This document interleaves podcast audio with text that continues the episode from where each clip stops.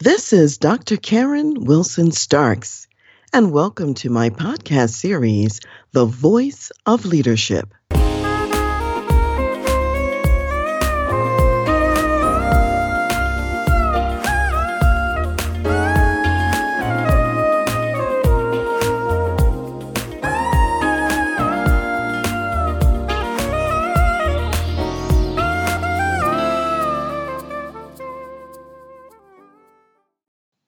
Today's message about Dr. Martin Luther King Jr.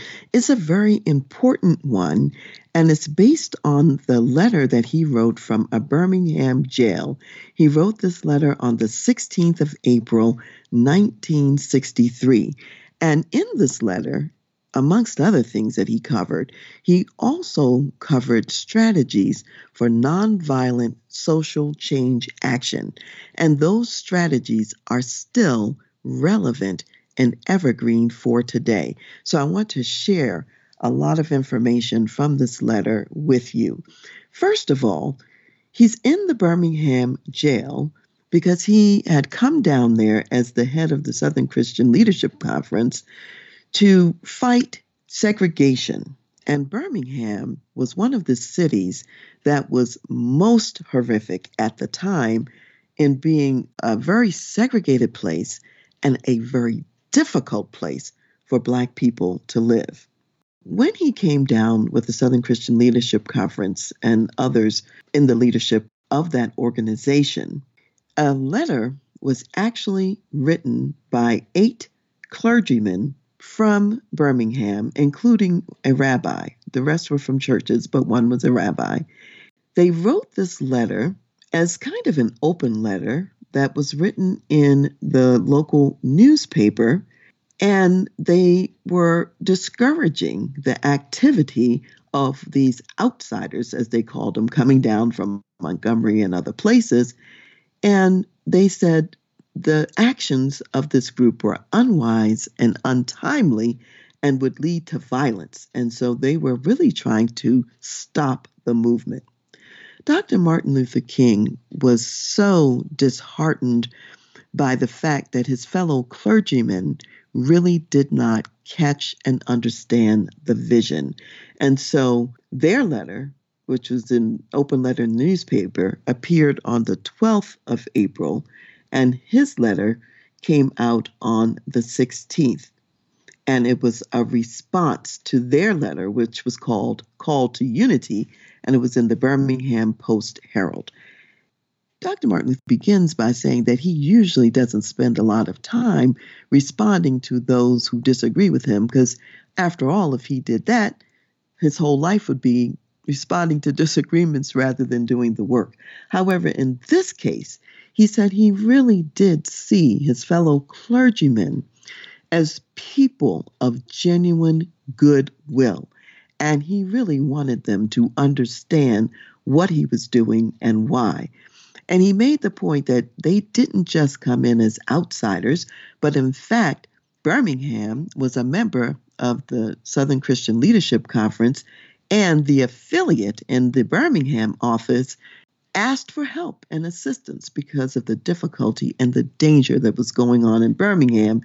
And so he says, I have organizational ties here and I have been invited here, and I'm here because injustice is here.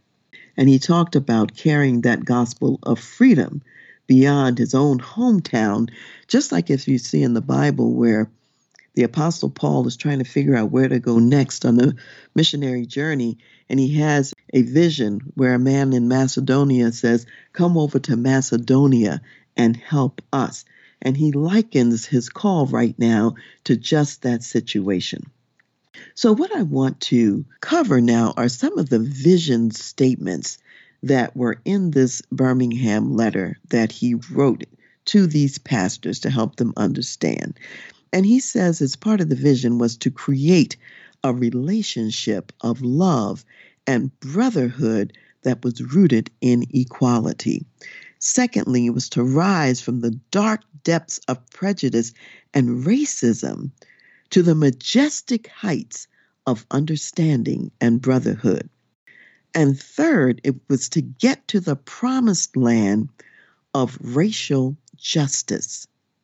In spite of what he was seeing at the time and what people were really doing, he understood that the goal of America was freedom. It was the sacred heritage of our nation. And he still believed in that goal of American freedom. And he didn't want the country to settle for anything less than brotherhood. Now, the problem that he articulated in this letter was number one, that blacks were smothering in an airtight cage of poverty in the midst of an affluent society. Secondly, they were experiencing the aftermath of oppression on a continuous basis, which was the drain of self respect and that drain of some bodiness. In other words, people were really being torn down from the basic fabric of their character, losing dignity, self respect, and the sense of being somebody. And then, thirdly, he says, an oppressed people cannot remain oppressed forever. And if you think about it, it's like that God given part of those persons that at some level recognizes that they're made in the image of God is going to rise up and seek to be free, which is their birthright in God. Dr. King also articulated some facts about fighting oppression. One of the things he said when you are fighting oppression, rarely or perhaps never are there any real gains without legal and non violent pressure. He said that groups rarely give up their privileges voluntarily. If you talk to individuals and they see the moral light, they may give up their posture that's actually prejudiced. However, groups, he says, do not give up that posture. Groups tend to be more immoral. And one way to think about this is groups often, in the safety of the group, move to group think, and it's harder to break that as opposed to helping an individual understand something. He further said that freedom is never given by the oppressor it must be demanded by the oppressed. So, with this in mind, Dr. King also outlined four steps for nonviolent action, and these four steps are still relevant today. Number one is collection of the facts to determine if there is an injustice. And of course, in Birmingham, the facts had been collected. It was determined that indeed there was injustice. Secondly, you engage in negotiation. You really try to work things out with those on the other side of the fence. In this case, they had approached the city fathers, attempted to negotiate some terms, However, the city fathers had refused the good faith negotiations. They even had an economic community meeting where the local powers to be had agreed to a stop or a moratorium on having signs up that were very racially motivated and discriminatory signs. So, for a brief period of time, they asked that there'd be a stop to the demonstrations and they were going to remove the signs. So the demonstrations were stopped.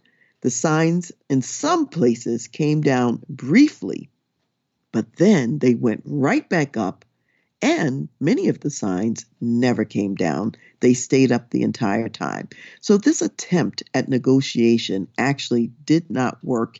It was refused and it failed. So when negotiation doesn't work, you go to step three Step three is self purification, knowing that you're going to have to move to the fourth step, which is direct action, you have to prepare yourself and get yourself ready. So, in self purification, Dr. King conducted a number of workshops on nonviolence. He talked to the people about accepting the blows physically and mentally that they were going to receive without retaliating in kind. He also talked about being able to endure the ordeals of prison because in the direct action stage in civil disobedience actions they would be thrown in jail so they had to be ready to deal with being thrown in jail so as they then approached the direct action phase originally they were planning to have this major action take place around Easter time, which was the second biggest shopping time of the country back in those days. However, they postponed, decided not to do it then because an election was taking place, and they didn't want to mar the election and have any confusion with that. So, a number of times they actually delayed action, being sensitive to what was going on in the region. And finally, there came a day when it was time for the direct action. And what Dr. King says about direct action, he says what it does, it dramatizes the issue that's going on so that it cannot be ignored. It is not a violent action, it's not a tension that comes from violence. It's a constructive, non-violent tension and what he maintained was that constructive, nonviolent tension, which raises up to the surface what's going on, is actually necessary for growth. Dr. King also talked about the difference between just and unjust laws. And if you have an opportunity to read or listen to this letter from Birmingham Jail, I'd really recommend it to really understand his discourse on just and unjust laws. He says that there are just laws, and we have a moral responsibility to obey the just laws. He says there are also some unjust laws, and we have a moral responsibility to disobey unjust laws because unjust laws are no laws at all.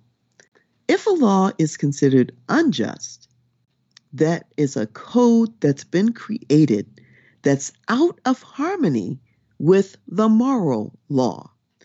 It's not rooted in eternal and natural law because segregation distorts the soul and damages people personally, their personalities. Segregation is an immoral law. It's not rooted in the eternal and natural law, and therefore it's an unjust law. He says also unjust laws put in place a false sense of superiority in those who are in the dominating group and a false sense of inferiority in the oppressed group. Unjust laws create a condition of I and it rather than I and thou relationships. So people become as things. So one side remains their and remains and retains their personhood. The other side is treated as an it or as a thing. Also, in unjust laws, the majority compels something onto the minority that they don't bind on themselves. That is an unjust law. Unjust laws are also laws where the minority has no part in devising and enacting the law. Rather, devious methods are used to prevent blacks from registering, for example, as voters. So, what is voted on as the law, in essence, is not democratic. And of course, we have very similar things going on in our society today, where people are creating conditions, redrawing lines for how votes take place that are designed ultimately to disenfranchise certain people groups and to reduce their voice in the public square. So, laws that are created in these ways are considered unjust, and we have a moral responsibility to disobey those laws. Now, because they were laws, if you disobeyed them, you might get thrown in jail or there may be a consequence. And in nonviolent social action, you have to build up your internal strength and be ready to be in jail for the week or however long you're going to have to be there for this unjust situation. Now, when laws are just, they certainly follow the democratic process. People have a chance to weigh in. They're applied equally to all persons, and they are in harmony with the eternal and natural laws. And when that's the case, all of us have a responsibility to follow those laws. On the issue of the law, Dr. King also went on to say that he has the highest respect for law. And that's why he, in participating in civil disobedience, is willing to accept the consequences of the jail time. And he says that some laws appear just on the surface, but they are unjustly applied. And he reminded us that everything that Hitler did in Germany was legal, but that did not make it just. The actions that those who fought against Hitler, what they did, providing assistance to their Jewish brethren, those things were illegal, though they were the right things to do. He also reminded the United States that the Boston Tea Party was a massive civil disobedient act, and yet it was something that we felt was important to do at the time. Dr. King also talked about the problem with what he called white moderates. He says the problem with white moderates is that they want order more than justice. And they want what he calls a negative peace, which means the absence of tension, more than a positive peace, and a positive peace is the presence of justice. So I want you to hear that again. A negative peace is the absence of tension, whereas a positive peace is the presence of justice. And we cannot be satisfied with just absence of tension. We're going for the presence of justice. And often the moderates would say, oh, well, we agree with your goals, but we don't agree with your methods. He says, this is all a matter of inaction, and it's a mythical concept of time. So their acceptance is lukewarm, and that was bewildering to him, and it, it more so than outright rejection, which he did understand. So he described moderates as being dams that block the flow to social progress. Likewise, he talked about the white church, and he also talked about the problem with waiting. He says the white church is more cautious than courageous. He says they're more interested in the paralyzing chains of conformity and being passive on the sidelines. He says that they have scarred the body of Christ through social neglect. And ultimately, he says churches that take on this mindset will be dismissed as irrelevant and become nothing more than social clubs. He reminds the church of the Bible days, reminding them that the church in its day was a radical organization and institution in Bible days, and they fought against things that were unjust and that were not right at the time. He says that waiting often means never. Waiting dampens the momentum of people so that those in the dominant space can go back to business as usual. And Dr. King says that the cup of endurance runs over. It's legitimate. And it's unavoidable to be impatient under these conditions that people were undergoing. And you know, it's easy to say wait when you're not being the one lynched, when you're not being the one disenfranchised and held in chains of poverty. And so he says this justice is too long delayed and it's too long denied. And he says the pent up emotions from oppression over such a long period of time will ultimately be expressed. And without legitimate outlets, such as the nonviolent social change action that he's recommending, those expressions could end up in violence coming from other quarters. Now, Dr. King's call to action for them as the church and also to us today, he gives the call to action through tears of love. Tears of love because he really cared about his fellow clergymen and he really did believe that they were genuine. So he first had some words of inspiration and he says, Right defeated is stronger than evil triumphant. Number two, he wanted to encourage them to dig a tunnel of hope through the dark mountain of despair. He says injustice anywhere is a threat to justice everywhere. And number four, the time is always right to do right. So, the call to action is to rid the nation of racial and economic injustice, number one. Two, injustice must be rooted out by strong, determined action. And the bottom line is we each have to decide what kind of extremist we will be. Will we be an extremist for hate or will we be an extremist for love? Those are the two choices.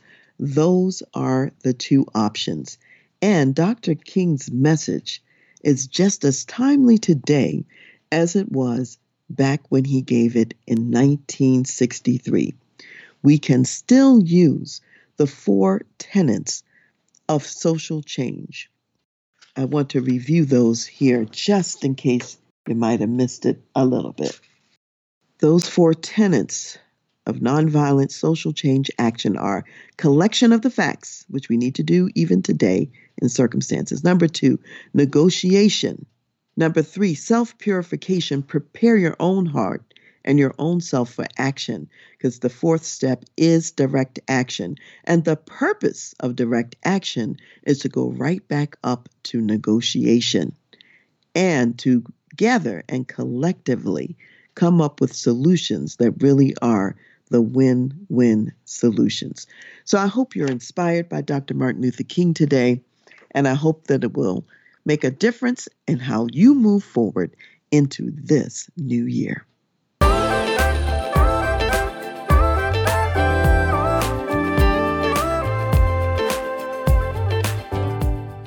You've been listening to The Voice of Leadership with me, Dr. Karen Wilson Starks and I want to give a special thanks to jazz saxophonist Ron McMillan for granting us permission to use his gifted music on our show. Thanks for listening, and remember to go to my website, transleadership.com, for more strategies, insights, and leadership resources.